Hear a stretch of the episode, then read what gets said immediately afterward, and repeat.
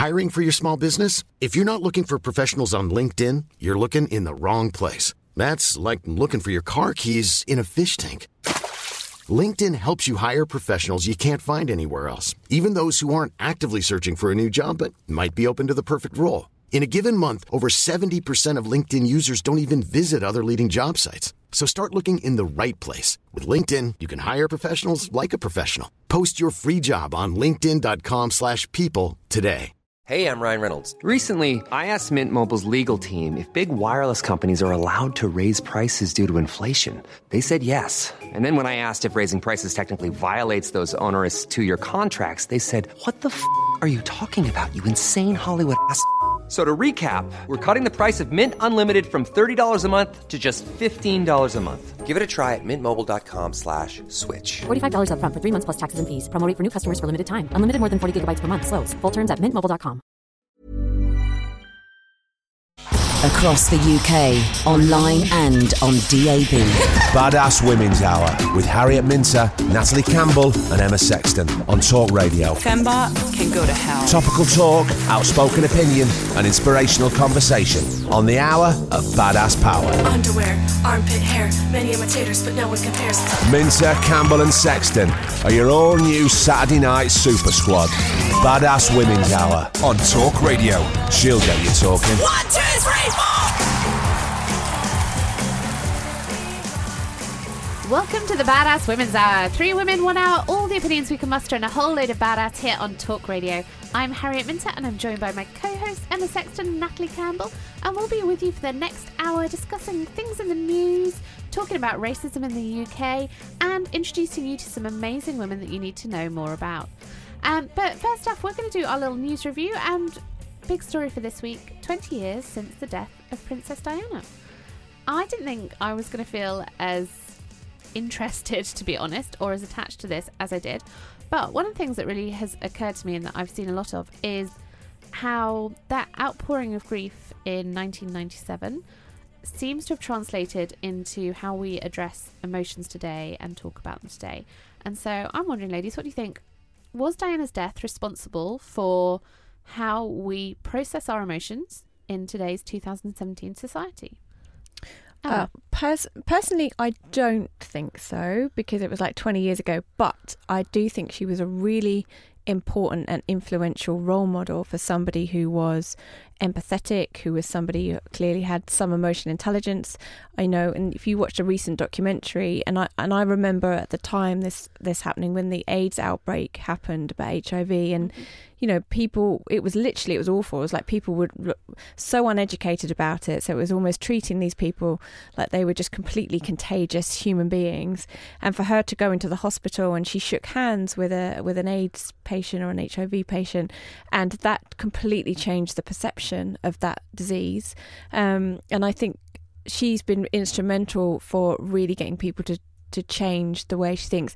I don't think she started the trend for what we have now, which is a lot more people being vulnerable and open. But I definitely think she's been a role model and ambassador, also in an establishment that traditionally has Mm. been.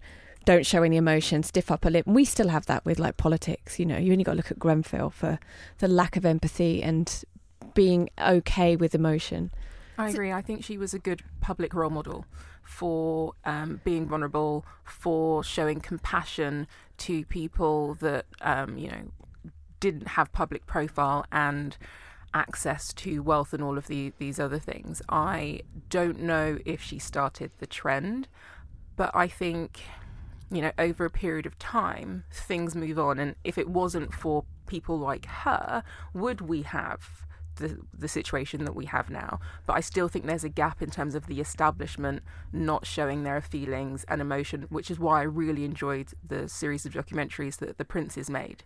Just sharing how they feel now as adults, looking back on their mother's life and, and, and her legacy. I think that was the thing that was so interesting to me was you know when she um many years ago she did the famous interview on ITV and she talked about having bulimia and that was considered hugely shocking. So Mm. you just didn't talk about eating disorders. It was something that happened definitely behind closed doors and really, really wasn't discussed. And here we are 20 years later and we had Prince Harry talking about actually his mental health and going to therapy and getting to a point where people were saying to him, no, you need to go see someone about this. And he did it.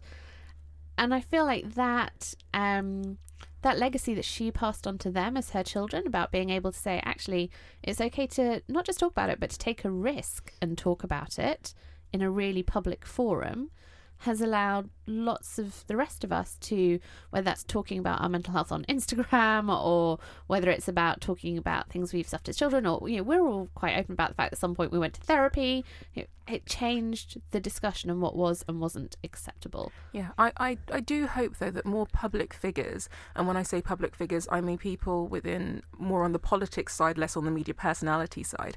I wish that they took this to heart and they remembered that they're human beings first, and their inability to say sorry or I'm hurt or I'm unwell and continue to, to do things like machines, it's just unhealthy. And no one, I don't think anyone expects that anymore.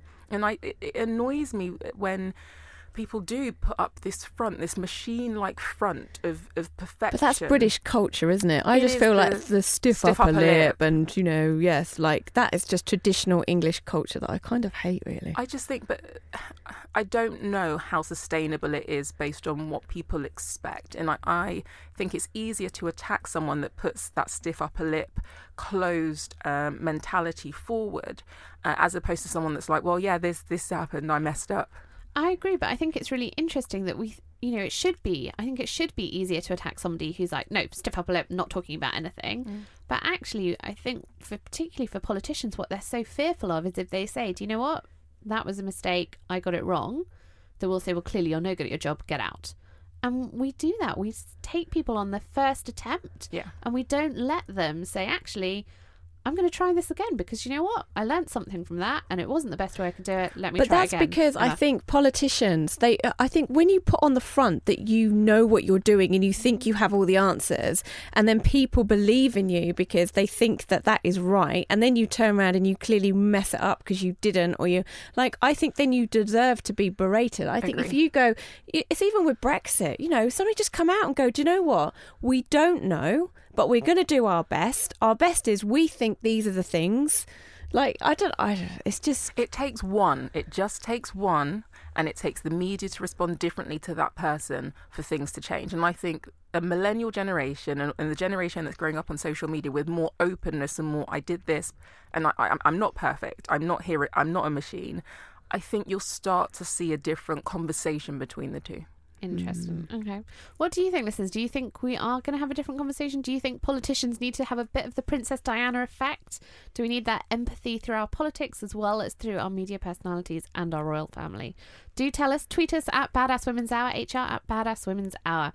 Uh, Emma, what's the story that you're interested in this week? Well, this is a very interesting story to do with tech. It's about two uh, women entrepreneurs who created a fake male co founder to dodge startup sexism. I think these two women are geniuses. I don't know if you're aware of, there's a lot of conversation. Um, uh, in the startup world around uh, the discrimination, especially that women get in startups, especially when they're going for funding. There's been an awful lot of articles in the press and things like that if you're interested in business and entrepreneurship.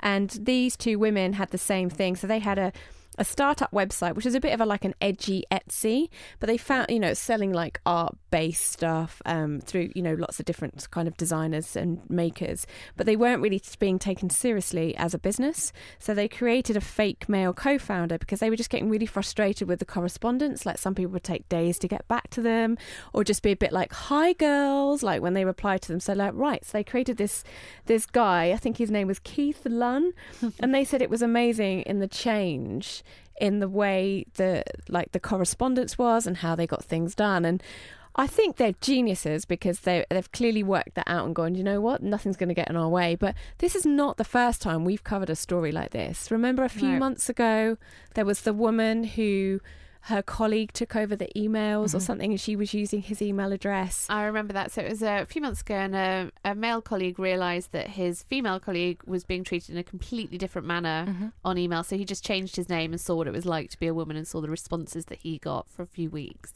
Nat, have you ever had that moment in business where you're like, it's just going to be easier if I'm just a man. I'm just going to change my name. I'm going to set up a fake email account. I'm going to pretend that my partner isn't here at the moment, but he'll be back shortly.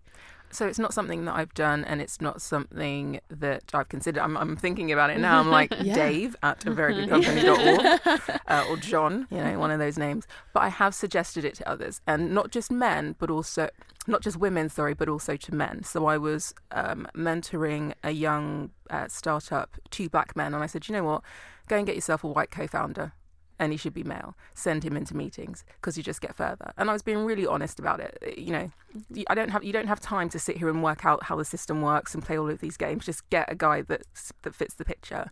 And there might be some people out there saying, "No, that's terrible," but It's again, a you- balance, isn't it? you to, sometimes you just have to get on with things and especially in a fast-paced startup world tech startup world i get why they did it because they just needed to get on you can't fight every single fight you can't fight every single battle mm. and if they've got to a point and now they're saying actually we set up a, a fake email address it's probably because they've got all of the things done that they needed to and now they can share the story Because that's it. Because you're in a one way, you're perpetuating what's always gone. Yeah. So it's like, how do you play the system and make it work? And I kind of like, like you say, what they've done, where they're now putting it out as a news piece, and then it becomes a discussion point and raises some awareness. But yeah, it's hard, isn't it? Because you don't want to perpetuate the broken, the brokenness of, Yeah. of things, but at the same time, like you know, play the game. a girl's got to do what a girl's got to do Yeah. a woman's got to A do what a woman- woman's yes. got to do a boss. yeah So our final story this week is about L'Oreal and a campaign they're running at the moment. Nat, what is it?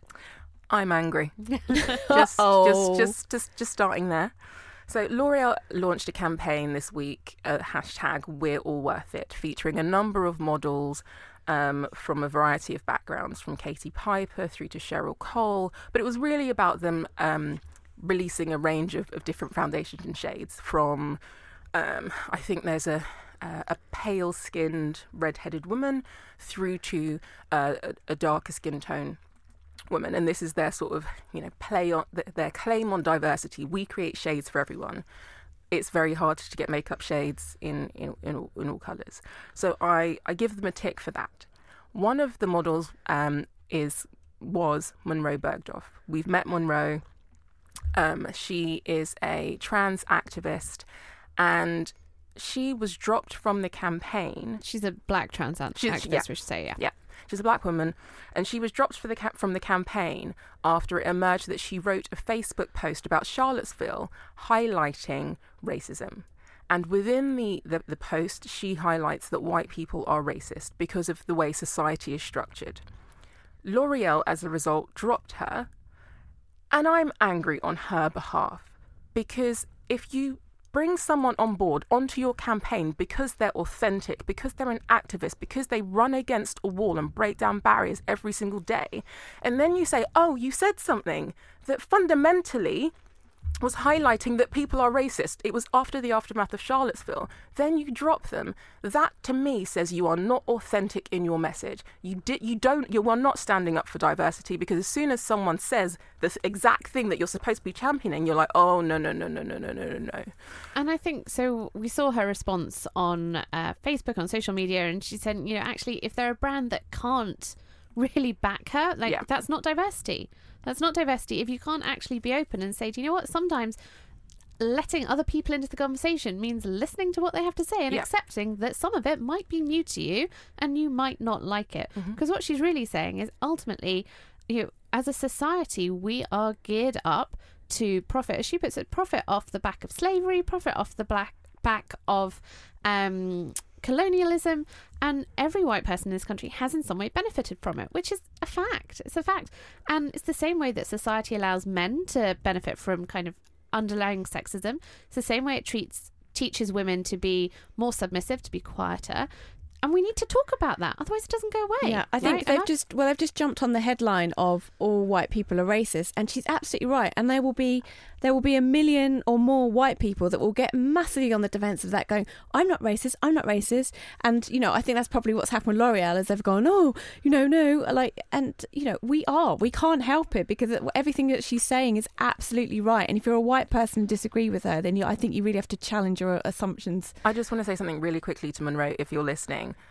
Do you know this will be the start of something new? Mac, pick up Monroe. Yeah, You've always been backing yeah. us. Pick up Monroe. Get her on a campaign. Yeah, yeah. So we're going to be carrying on this discussion with our guest, who is Foluke Akinlose MBE, founder of the Precious Awards, which actually celebrates Black women, has been doing so since 1999. So we're going to be talking about this and much more with her coming up in our next segment. Badass Women's Hour with Harriet Minter, Natalie Campbell, and Emma Sexton on Talk Radio. She'll get you talking.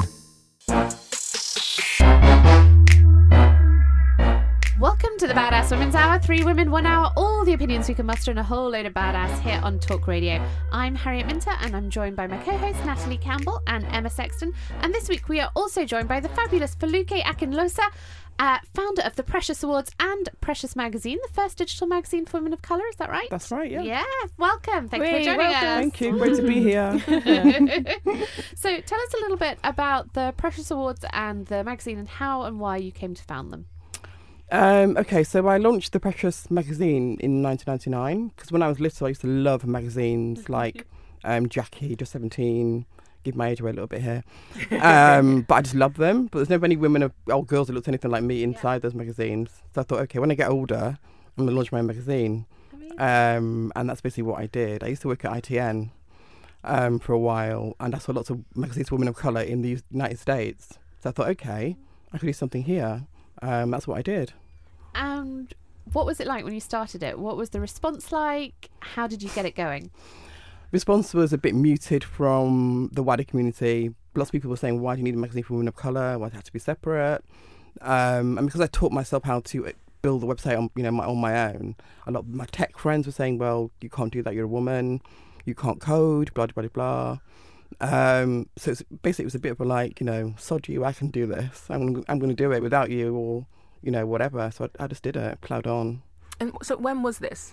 So that was in 1998. So this was well ahead of the curve. This was before tech was even fashionable, before entrepreneurship was even fashionable, before doing your own thing in terms of content was fashionable. Before Wi-Fi. Before. Oh, was this? On Hold on, this is dial-up. dial-up. yeah, dial-up days. Oh, dial-up. Woo. Okay. So, so you've been, you've been you've been doing this hustle for a while. Yes. Um, what has changed? Has anything changed?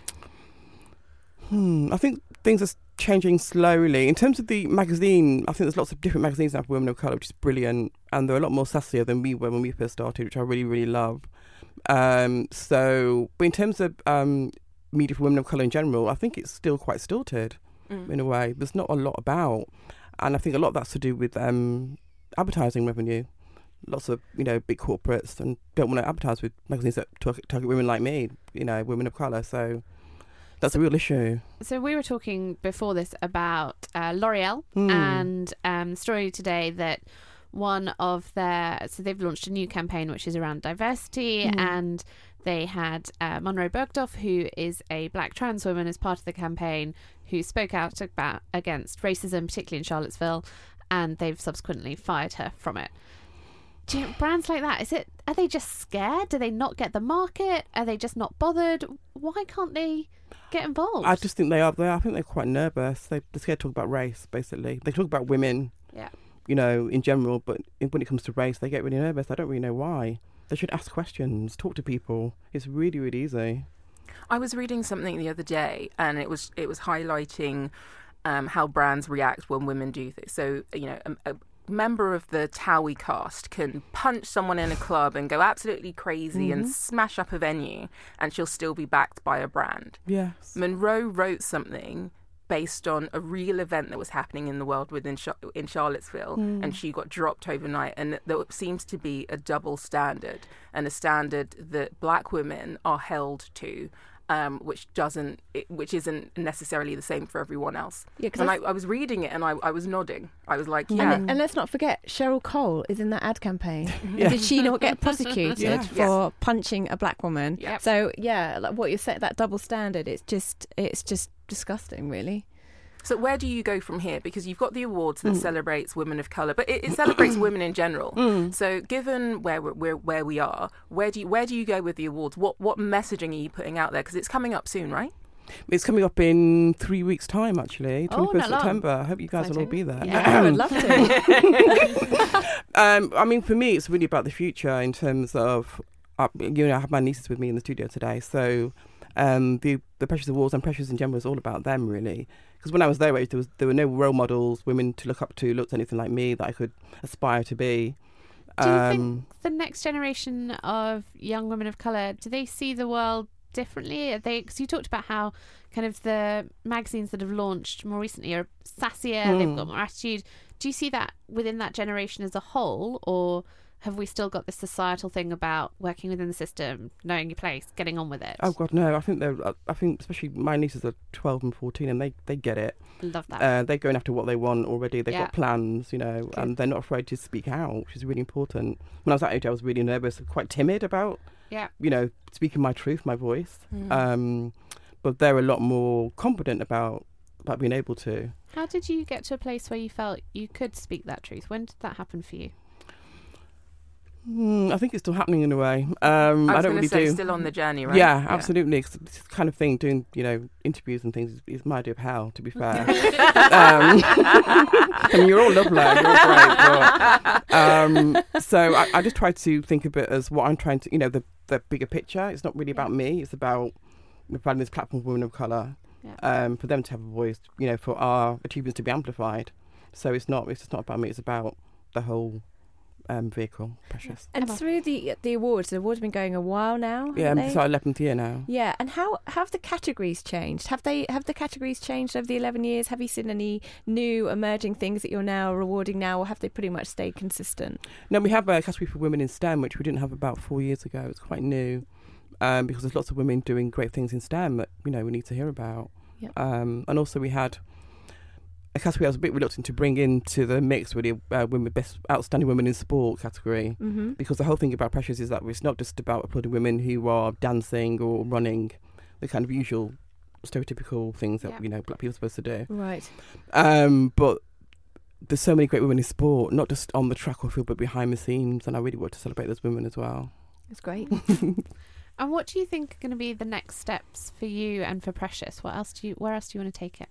Well, we do a thing called Precious Girls as well, where we applaud, you know, young girls' achievement. I want to really want to take that global, if possible, um, not to have it as a London thing, and also get out to the regions as well. I'm from Manchester, and my big thing is getting women from outside of London to, you know, join in with this. Yeah. Um, it's hard to get them to connect and, you know, come up to London, come up north. I mean, come up south. Like it's a big deal. Do you know what I mean? So I really want to get out to the regions, get more women involved, um, and take it global. You know, go to Nigeria, Yeah. go to New York, maybe the Caribbean. Do you think uh, for women, for Black women in the UK, is is it different to say the US or to Europe? Is it is it a different experience? Can we kind of align the two, or do we have to say actually this is the experience within the UK, this is the experience within the US, and look at the differences?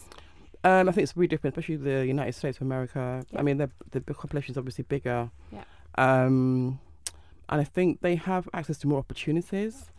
I think the racism could be a bit more hidden. I think sometimes We're here Not- or there. There, I think it makes sometimes it's not really apparent, especially in corporate world. I don't think talking to, to my friends over there, but I think in the UK it's a lot more kind of blatant, but sort of wrapped up in a different way. I think. Interesting. It wrapped up in a different way. How? in terms of you know people some people say something racist um but try to say in a sort of jokey banterish sort of way Okay. you know a lot of my friends are black sort of thing Yeah. um i think that happens more here than it does in the us to be fair I think they're more Certain- conscious. They're conscious of race because of their history, Mm. and they, you know, slavery uh, is, is embedded within within their, their within their society. Mm. Whereas the the experience of of culture, specifically Black people in the UK, is different, given that we came over in a different time and you, the Commonwealth and all of these other things. Um, I'm interested. What are the barriers that you're facing now? Are you still facing barriers in terms of in terms of advertisers coming on board and backing you? Um, how do you get that spread and reach? Do you have challenges getting corporates to to to get on board and part with their money? Because I have friends that do similar things Mm. and. wh- When they're talking specifically about young black women, corporates aren't on board, and they make it more general and say young girls, and then Yes. corporates like, okay, we'll give you some money, Mm. but and people are scared of, of the race element. but do people are still scared to talk about race i don't I, we don't understand why it's really strange um But how, how so, So in what does it terms mean of- for you as a, bus- as as a a business Yeah. person, um, it's it's really hard. I mean, we're in our eleventh year now, and it's still a struggle for us to get sponsorship Mhm. um, from corporates. um, because they're not used to seeing women of color in business. They're just not used to that whole, you know, idea of us being successful in a different way. Mhm. Um, so it's a, it's a challenge, and it's really. I know I look at other awards, similar awards to us that are not run by women of color, and they don't have those same challenges at all. So it's frustrating. What would you like to see change in the next 10 years? Ten years. Mhm. Um, Two years. Two years. Two now. months. Two months. No one's got 10 years to wait. Yeah, exactly. um, I think maybe it'd be great if maybe Precious wasn't really needed in a way. Um, that we could have Hey, I'm Ryan Reynolds. At Mint Mobile, we like to do the opposite of what Big Wireless does. They charge you a lot, we charge you a little. So naturally, when they announced they'd be raising their prices due to inflation, we decided to deflate our prices due to not hating you.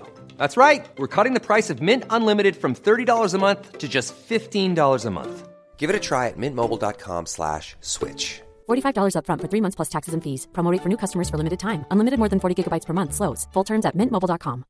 I'm Sandra, and I'm just the professional your small business was looking for. But you didn't hire me because you didn't use LinkedIn jobs. LinkedIn has professionals you can't find anywhere else, including those who aren't actively looking for a new job but might be open to the perfect role, like me. In a given month, over 70% of LinkedIn users don't visit other leading job sites. So if you're not looking on LinkedIn, you'll miss out on great candidates like Sandra. Start hiring professionals like a professional. Post your free job on linkedin.com/people slash people today. Hey, it's Ryan Reynolds, and I'm here with Keith, co star of my upcoming film, If, only in theaters, May 17th. Do you want to tell people the big news? All right, I'll do it. Sign up now and you'll get unlimited for $15 a month in six months of Paramount Plus Essential Plan on us. Mintmobile.com slash switch. Upfront payment of $45 equivalent to $15 per month. Unlimited over 40 gigabytes per month. Face lower speeds. Videos at 480p. Active Mint customers by 531.24 get six months of Paramount Plus Essential Plan. Auto renews after six months. Offer ends May 31st, 2024. Separate Paramount Plus registration required. Terms and conditions apply if rated PG. celebrate our greatness just because not because there was a lack of you know role models being you know visible just because it was you know it was just a celebration um yeah that would be amazing Do you think so? Women only awards sometimes get like, well, why do you have a women only award? Or do you get a lot of, why do you have a black women only award? oh god And you just rolled your eyes brilliantly, which I loved. It was like, oh god. we do i do i also get why is it for women of color why isn't it just for Yeah. black women you know because you're a black person why can't you just celebrate black people black women and it's like well it's a reflection of my um of what surrounds me i want to elevate women of color all you know all of us in all our hues and shades and experiences i think together we're stronger so Do you think it's about creating role models? Is that ultimately what you're trying to do? yeah i think the role model tag is a really heavy one to to handle Yeah.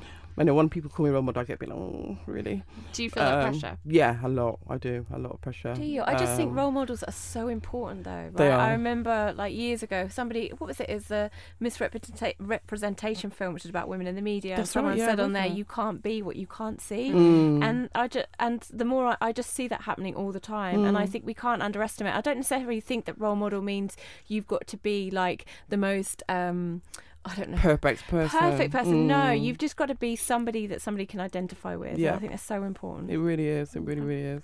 Well, Felicia is going to stay with us and be an amazing role model for the next few minutes because she's going to be answering all your problems with our badass bulls ups. We're going to be talking relationships. We're going to be talking what happens when the guy you're managing is being paid more than you. How is that possible? um, and should you tell your partner they're getting a bit fat?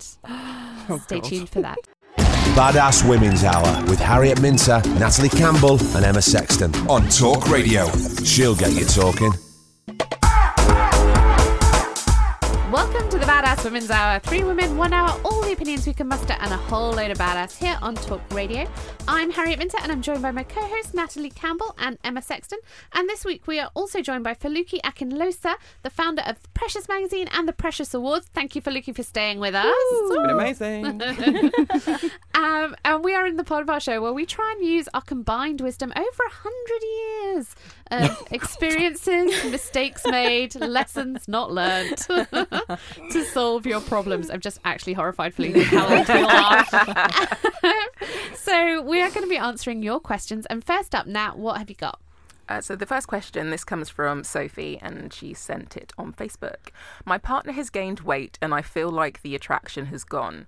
I tried talking to him, and I know he's trying to shed a few kilos, but I can't get my head around why, after three years together, a couple of love handles make me question our relationship. Am I shallow for caring? Emma, would you ever ditch someone because they'd eaten a few too many pies? Do you know what? I don't know why, but I've never dated particularly like.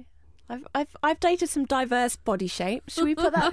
and I, so I think that actually I wouldn't I wouldn't have an issue with somebody putting on some weight. But what I would be more concerned about is what like what's driven that weight gain. Like somebody puts in a, on a lot of weight in a short amount of time, you have to go. Well, hang on a minute. Something's something's up here. So for me, I'm less worried about the aesthetics. I'm more I'm more concerned about what's the underlying driver. I mean, you know, if you've been together like ten years and they're clearly two stone heavier than they were when you met them ten years ago, well, you know, that's That's life. age, isn't it? Yeah. We'll get a bit podgy as we get older. Yeah. Foluke, would you would you kind of ditch and dash somebody? Ditch or would and you dash? Ditch and dash, that's I don't know where that. That should be on a That's where that t-shirt, ditch and dash. I love that. um, would I? No, I don't think I would. I think I agree with Emma. There's How obviously do something you going on. have the conversation with them? How would you open it up? Uh, put some keep fit videos on the telly. or something. Take away all the food. Do you know what I mean? Go to a, I don't know, a vegan restaurant and eat healthily. Um, I would try and do it as something. Say some. We could do something. You know, keep it together. Yeah. Um, at running or sex or I don't know. Sex burns calories, people. Yeah, it does. Although I was reading a horrifying article this week about men who wear their Fitbit in bed. Don't do that. You are Oh. joking. No. Don't do that. Nobody needs to know. Um, but I think like, I think it is. You know, you've got to have a conversation with somebody, but I, there's, it's really hard when somebody says to you, "Oh, you know, you've put on a bit," and it feels very judgy. And I think if she's in this place where she's like, mm, "Well, you've put on a few kilos, you're no longer perfect. I'm not sure I want to be with you," I, is that the biggest deal breaker you can That's a have bit in a relationship? It's still the same person, isn't it? So it Exactly. shouldn't It's not that much, someone really. Nat, would you keep them or would you? you Nat, Nat wouldn't. Nat's like, it's down to a four pack. You're out the door. so uh, I am very honest in my love for a good uh, for a good torso and a six pack. So if the six pack's gone and the one pack ain't even there, I'd be like, babe, we need to go to the gym. But I'd make it an us thing. Let's do Yeah. this together. Because I want you to be healthy and I want you to be around for a long time, and you know whatever's going on here with this weight gain, we need we need to work it out. I'm keeping myself in shape. I expect you to do the same thing. Personally, I just no, But no. isn't that just really? So this makes me really, really sad because I. So I come from a family of family of women who have never been small and who have got larger as they get older, and I think. What if I meet someone and we have this wonderful life together and I love them dearly, but 10 years down the line, my metabolism has slowed to the rate of a kind of very fat snail, and I do put on some weight, and they go, actually, you've got to do something about it, and for the best will, I am never going to be thin, and I'm probably never going to be as thin as I am right now in 10 years' time, 20 years' time. And I've learned to love that. That's okay. Okay, I'm, I'm, okay with uh, just that. put a caveat around what I'm saying. This is within my own relationship. We know that I have warped views when it comes to my own relationship that don't apply to any other people, any other relationships, and or my love for my friends. I'm just if if I was a guy, I'm being really honest about what I would do, and personally, I'd be like, babe, we need to sort this out. I'm not worried about that. I'm not worried about beer bellies. I'm worried about beards. If I fall in love with a guy in a beard and he shaves it off and I don't fancy him, that's my biggest Agreed. fear right now. There are certain things that, yeah, I, I, uh, seriously, if like there are certain guys that if they cut their hair or they they have a beard and they don't have a beard, it just changes who they are. And I'm in a, I'm in a I think. I'm also going to say, I think place. if you're, for this particular woman, I kind of think if you're putting that much pressure on him, how much pressure are you putting on yourself? Oh, interesting. Right? Yes. Because generally our views on other people mirror our views about ourselves. ourselves Very as well. Yeah, Very Did you? So- I said we. Just as for that, I said we. Yeah. We need. We will be going to the gym. Not just you. We. Absolutely, but I'm saying that's a lot of pressure to put on yourself, right? It's a lot of pressure to put on ourselves, a lot of pressure to put on the per- person you're with. And absolutely, Ems, I'm completely like, if you think that there is something else going on that has caused this weight gain, whether that's health or mental, whatever, address it. But also, if you're putting that much pressure on the person you love, you probably need to be a bit kinder to yourself as well. That's what Good I think. advice, H. Good advice. Or you can just go to the So gym and get the this six pack back. or you can get one of those bronzers and just like style it. yeah. Tell her to get tell her to get him one of those, a contour Contouring. kit from Kim Kardashian. Emma, what is your problem this week? I have no idea. I can't remember. um, oh, this is yeah, this is a good one. So this is from Rada. She's talking. She's basically got this guy she dated well over a year ago, and they only dated for about four months, not a very long time. And basically, like every six weeks or so, he keeps checking in on her and going, "Oh hi, we should totally catch up." And she's just like, "How do I politely get rid of him? Like, how do I? How do you just?" get an ex to go away when they keep like bugging you to meet up and hang out and how are you and checking in. Any of You- you experienced that? Yeah, Wow. you block them. Yeah. It's the Yeah, best thing would you block? Do you? Yeah. But I'm a bit like I don't. I wouldn't want to like be rude to a human being. Foluke, would you tell them you're going to block them, or do you just be like, no, we're done here? No, I just block them But uh, it's on not every really- single platform. Yeah. But it depends. if someone's, Every platform. Every all the single platforms. one. but if someone's checking in every couple of months, that's not really harassment, is it? It's creepy. Is it? What does he want? I- yeah, it is. It's quite weird. Is it? It's quite weird. So I'm gonna have. So when we were first talking about this, I was like, you know, guy, get a life, and I realised that there are one or two exes that periodically I send a message. I don't have the numbers. So like when- 1 a.m. on a when Friday we're, when we're done, I delete your number, but we're still connected on social. I will say, "Oh, do you fancy going for a drink?" In that moment. At two in my- o'clock in the morning. in my mind, no, in my mind, it's me testing whether or not you know I might like it if we went for a drink. And actually, realistically, in the lo- I haven't actually been for a drink with any of them. It's in that moment, so I'm that weird person on the other side. I've just realised. Why do I you don't do like it? when Why do guys you do it though? Why do you do it? Because it's the kind of there was nothing wrong with you. Mm-hmm. This wasn't bad. So let me just see if like it could My be okay. My friend Kelly always called her exes microwave meals, and if she texts them, she'd be like, "I'm just going to reheat that thing right back up." so maybe he's after a microwave meal. He's after a microwave meal, but also like just block, block, block, block. Yeah. I, I mean, I just delete the numbers and block. You can't get over them when they're still in your phone book. Uh, so the uh, problem I've got this week, I've slightly lost control. It's fine. Um, so this is from Sheena, uh, came via Facebook. She says, "I've just been promoted, and I've discovered that one of the men I'm now managing is actually being paid more than me, even with my new salary. What do I do about it?" And That's shocking. That's really out of Absolutely order. shocking. That's a tricky one, though, isn't it? Is it Foluke, would you take it up with your boss? I'd have to and talk to my union as well. Yeah. Absolutely. First thing I would do is go to my union and Yeah. find a way to sort it out. Yeah. Yeah. That's not It's happening. not on, is it? Nat? See, I've got a biggie tune in my in my head, and he it starts kicking the door. So me, I would be walking up to the manager's door, and I would be kicking in the door and being like, "Hello, see this information here? Bob is earning X amount more than me." How are we going to resolve this in the next five minutes? You have five, four, three, two, one. End of. I, I just, I'm like, in, in the world that we're in now, you have so much evidence to go in, kick in the door, and say this is not good enough, especially if you're managing someone that is earning more than you and you're training them. And it is fundamentally hmm. because you're a woman. Hell, hell, But that I've got no. to say, I I love that. That is mega, mega, mega off the scale badass. Mm. I But- don't think that when I was employed, I would have had the the badassness to do that. So, but I that's what I did. I was 21 and I did. Yeah, but I was you on are, like, an 21,000. There was a guy sitting next to me doing the same job. I knew our salaries because we recruited at the same time. And I went to my boss and I said, he's being paid more. We do the same job. She said, quite right. She walked off to the CEO. She came back. She gave me a letter. My salary was the same. Whoa. But how long did you last in that job? I was there. That was one of my first proper jobs. I was there for two years. I did journalism Okay. and went back for two years. Because I think there is a long game point. So I absolutely agree. You've got to take it up. This is not you like you can't sit here and have somebody, particularly somebody you are managing, being paid more than you. Never mind even doing the same job. Um, but I feel like you've got to you've got to think of the long game, right? And being in a corporation, that is a strategic game. You have to be strategic. And so if you go into your boss, yeah, they're going to fix your salary, but they're they're going to remember that you went in with an attitude, and they're going to hold it against you because you're a woman, and that is what they do. But if you go in and say, actually, we've got a bigger problem here, we've got a problem where we need to look at everyone's salaries throughout the organisation because if we don't, we are going to get pulled up at some point on sexual discrimination.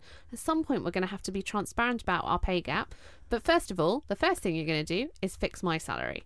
And that's, that's I, the no, argument. I, I say, sorry, put on some Rihanna. Ish better have my money. Put on some Biggie. Psych yourself up. Walk in, kick in the door, get your money. I, I, I love the badassness of that, but I'm with H in terms of what I know about influencing and persuading. When you make it not just all about you and you make it part of a. If you went in with that approach, it's going to work for your favour, but also everybody else in your organisation, and they are going to sit up and take more notice than they are if you just go in and have a run at them. Yeah. But I love the badassness. Like, I Me absolutely aspire to that level. I'm working so hard. so hard. and there's never not a reason for a bit of Rihanna. so coming up, we are going to have our backdated badass, a woman from history that you absolutely need to know about. Um, but first of all, big thank you to Foluke for joining us. Thank you for having me. It's brilliant.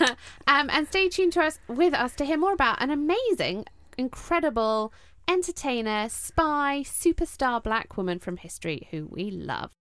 Badass Women's Hour with Harriet Minter, Natalie Campbell, and Emma Sexton on Talk Radio. She'll get you talking. Welcome to the Badass Women's Hour. Three women, one hour, all the opinions we can muster, and a whole load of badass here on Talk Radio. I'm Harriet Mint. I'm joined by my co hosts Emma Sexton Natalie Campbell. And we're here with you for the final part of our show where we talk about a woman from history you absolutely need to know about. Our backdated badass. And our backdated badass this week is brought to us by Harriet Hall, head of digital features at Stylist Magazine, and about to be the author of a book all about inspirational women from history. So, exactly the right person for this. Harry, hi, how are you? Hello, good, thank you. So, who are you talking about today? I'm going to talk about Josephine Baker. So, Josephine Baker is an absolutely incredible woman. I mean, there's just as if she didn't have, you know, a million strings to her bow. Unfortunately, she was one of those, you know, women of colour who has, seems to have been quite lost to history and should actually have been remembered among the great performers and activists of her time. So, she went from being homeless to gaining international fame and then becoming a World War II spy. And as if that wasn't enough, she then became a leading civil rights activist as well. So, an amazing woman. and how did she start off her career? So, yeah, I mean, as I mentioned, she really grew up in, in abject poverty. Her formative years were marked by abuse. Um, and when she was eight, she even dropped out of school uh, to support her family financially and then was homeless by the time she was a teenager. So, what actually happened was she was talent spotted at the age of 19 um, by a recruiter who was looking for performers for an all black venue in Paris. Um, she was offered a thousand pounds a week, and obviously, um, why wouldn't you accept that offer? She Oh, went off to yes. Paris, uh, became a performer. And so she moved from the US to Paris just at age 19. Yeah, so she was born in Missouri in 1906 and then 19, going from homeless to moving to Paris. Um, and when she was in Paris, she was performing. She What she did, which is so interesting about her performances, is she really shrewdly used this stereotype of African American woman to her advantage, performing what were then considered quite wild and exotic dances to these, you know, majority white audiences in Paris who were just bowled over by what she was doing. They loved her. And they loved her so much that she became the first woman of colour to star in a major motion picture. Is that right? Yeah, exactly. She really was a massive celebrity. Her performances made her a real celebrity, and one of her most famous performances was in 1926. Um, it was at the Folies Bergère in Paris, and she descended onto the stage wearing just a string of pearls, a chain bikini, and a skirt made from 16 bananas um, to perform a dance. Which, you know, in today's standards, if you think of some of the things that celebrity wear, celebrities wear, it's not actually that outrageous, but at the time it was so crazy, it was so wild, and that gave her the nickname the Black Pearl. And she became a massive celebrity, photographed everywhere. Um, and she would wear these finger curls in her hair and a cloth hat, and she would walk around Paris with her pet cheetah in tow. So she was really quite fabulous. I absolutely love her. First of all, because e- even though we're talking about a woman from history, I can see so many things that relate to now. So, her her finger curls, we used to do them back in school. They're called kiss curls, but all, you know the pearls over her boobs. It, it, it's Rihanna and um, yeah, Ernest Hemingway called her the most sensational woman uh, anyone ever saw, and it's that thing of you know she was probably loved by men and women alike, and, and there was an, an allure about her. But she's also a polymath. I think we seem to cover a lot of women who do multiple things, and they're not just entertainers, but they're also um, you know raising against the machine and, and, and championing um, diverse causes. And I, I just, I, I, I'm, I'm in love. I say this every week, but Yeah, I, I'm really in love. Exactly. I mean, what's so interesting about her is that her performance alone, like you say, have influenced people like Rihanna. Um, we even saw Prada in 2011 design a skirt with bananas on, obviously inspired by Josephine Baker. But what she really did with her celebrity, as well as sort of delight and entertain people, was really use it to not just her advantage, but to the advantage of her country and her adopted country of France. So during World War II, um, as a celebrity, she was able to cross borders um, in a way that normal people wouldn't have been able to. And she used this to her advantage. She smuggled secret messages and invisible ink on her sheet music and in her underwear. So she became a member of the French resistance. Um, Played a huge part in the war, absolutely amazing. And she was hugely decorated. She became the first American woman to win the Croix de Guerre um, in 1946 and the Medal of Resistance after the war when she traveled back to the US. Um, obviously, this was a time of the Jim Crow laws and segregation, and she experienced huge racism and was refused admissions to clubs and hotels. Um, and, you know, imagining after not only being a spy, but, you know, a huge celebrity going back to your country and being told you can't perform here because you're black. Um, Which is horrifying. consistent of the time. So James Baldwin, a brilliant writer, experienced exactly the same thing and adopted Paris as his home. Maya Angelou, again, exactly the same thing. Mm. They found solace and I guess a sense of peace in, in Europe because they were just they were treated as as humans with talent as opposed to being seen as black people and, and, and not welcome, which is what happened in the US. Yeah, exactly. I mean, I think what's really interesting about her as well um, is like what you're saying that, and she she did get involved. She didn't just go back to the US, get rejected, and say, "Fine, I'm going back to France." She actually said, "No, I'm not standing for this." She was disgusted by segregation. She refused to play in segregated clubs, and that actually led her to being on the FBI watch list. Um, can you believe it? And yeah, you know, she, as you say, she joined the civil rights movement, spoke at rallies, and was even offered the position of leader, which is um, pretty remarkable. But you know, part of the reason that she did turn that down was because, was because of her children, the protection of her children. And I think that's another really interesting chapter of her life. A bit, you know, as if those three aren't interesting enough already. So she actually adopted lots of children, didn't she? That's right. Yeah, exactly. I mean, you think of sort of Angelina Jolie and Madonna today, but it was Josephine Baker who really went and adopted so many children. And, you know, quite controversially, but I believe with sort of amazing intention, she adopted 12 orphans from different Wow. nationalities. Yeah, a massive number um, from Finland to Japan. Um, and she wanted to prove with her, this so called rainbow tribe that she called her children, that, you know, racial harmony could exist. And, and she wouldn't stand for it. Instead of sort of retreating and saying, you know, I'm not going to engage, she said, look, here's my family. We can all live together in harmony. And it was absolutely amazing. An incredible woman. She's incredible. an incredible woman. Thank you so much for sharing her with us today. With us today, Harry. We absolutely love her. Josephine Baker, a total backdated badass. Um, thank you for joining us, Harriet. It's Harriet Hall, di- digital features editor at Stylist Magazine. Um, we're coming towards the end of our show now, but we, as always, like to leave you with a little something to think about in the coming week. A little badass principle to live your life by for the next seven days. Nat, what is it this week? The badass principle this week is feel it. Uh, and this was inspired um, by our conversation at the start of the show about empathy and, you know, whatever it is that you feel, show it. Show it, share it, be your authentic self. And if people that are hearing that message don't necessarily like it, then more fool them.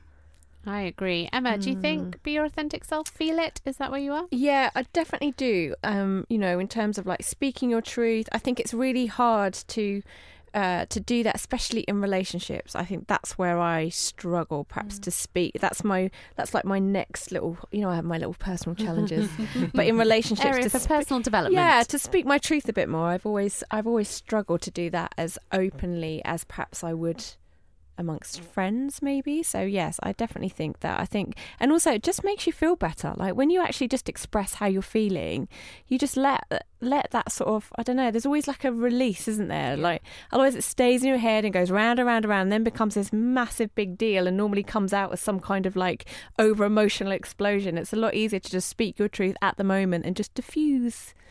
And I, I think going back to the pay um, conversation we were having, uh, you know, I, I agree. There are there are there are politics at play when you're asking for a pay rise. But I'm going to challenge all of the women that are out there that know a man is getting paid more than them. Go into work on Monday and just go for it. Go for it. Go for it. Not just for yourself, but for other women. Mm. Just putting it out there. Just put. I hate just looking at me like We've already told them We've the thing that they're supposed to do. I'm just saying, feel it, do it, go for it. We've got your back. Oh, interesting. Monroe, we got your back too. I agree. So I do think there's something. What I like about feel it is if you feel it and you want to say it, I think that's really important to be mm. able to say it. I think there's an interesting lesson, particularly for women, which is just so frustrating that when we do say it, we then have to deal with all the consequences mm. that come with it. But for me, feel it is really about feel the feeling because we're so often we're taught to if something feels difficult or angry making or upsetting or annoying or unfixable, we're just taught to ignore it. And I think it's really important that actually we say, do you know what? Right now, I feel really angry about this. I feel really upset about this because those are all valid feelings and we should be able to express them without feeling like we have to hold them in. Uh, so that is our show for this week. But as ever, do you want to keep in touch with us because we love that? So you can come find us on Twitter at Badass Women's Hour, HR at Badass Women's Hour, or Facebook, Instagram, all the socials. Or you can talk to us individually. I'm at Harriet Minter, Nat at Nat D Campbell, Emma at Emma Sexton, uh, and of course we'll be here again next week, same time, same place, here on Talk Radio. Badass Women's Hour with Harriet Minter, Natalie Campbell, Hi, I'm Daniel, founder of Pretty Litter. Did you know cats tend to hide symptoms of sickness and pain? I learned this the hard way after losing my cat, Gingy. So I created Pretty Litter, a health monitoring litter that helps detect early signs of illness by changing colors, saving you money and potentially your cat's life. Pretty Litter is veterinarian developed, and it's the easiest way to keep tabs on your fur baby's health right at home. Go to prettylitter.com and use code ACAST for 20% off your first order and a free cat toy. Terms and conditions apply. See site for details. Even when we're on a budget, we still deserve nice things. Quince is a place to scoop up stunning high end goods for 50 to 80% less than similar brands. They have buttery soft cashmere sweaters starting at $50, luxurious Italian leather bags, and so much more. Plus, Quince only works with factories that use safe, ethical, and responsible manufacturing. Get the high-end goods you'll love without the high price tag with Quince. Go to quince.com/style for free shipping and 365-day returns. Hey folks, I'm Marc Maron from the WTF podcast and this episode is brought to you by Kleenex Ultra Soft Tissues your ally to help tackle your allergy symptoms this season. I love the change of seasons, but nobody loves pollen and all those other things floating in the air that make you sneeze during this nice weather. Kleenex Ultra Soft tissues are hypoallergenic and allergist approved. So fight back against watery eyes and runny noses without worrying about irritating your skin. For this allergy season, grab Kleenex and face allergies head on and Emma Sexton on Talk Radio. She'll get you talking.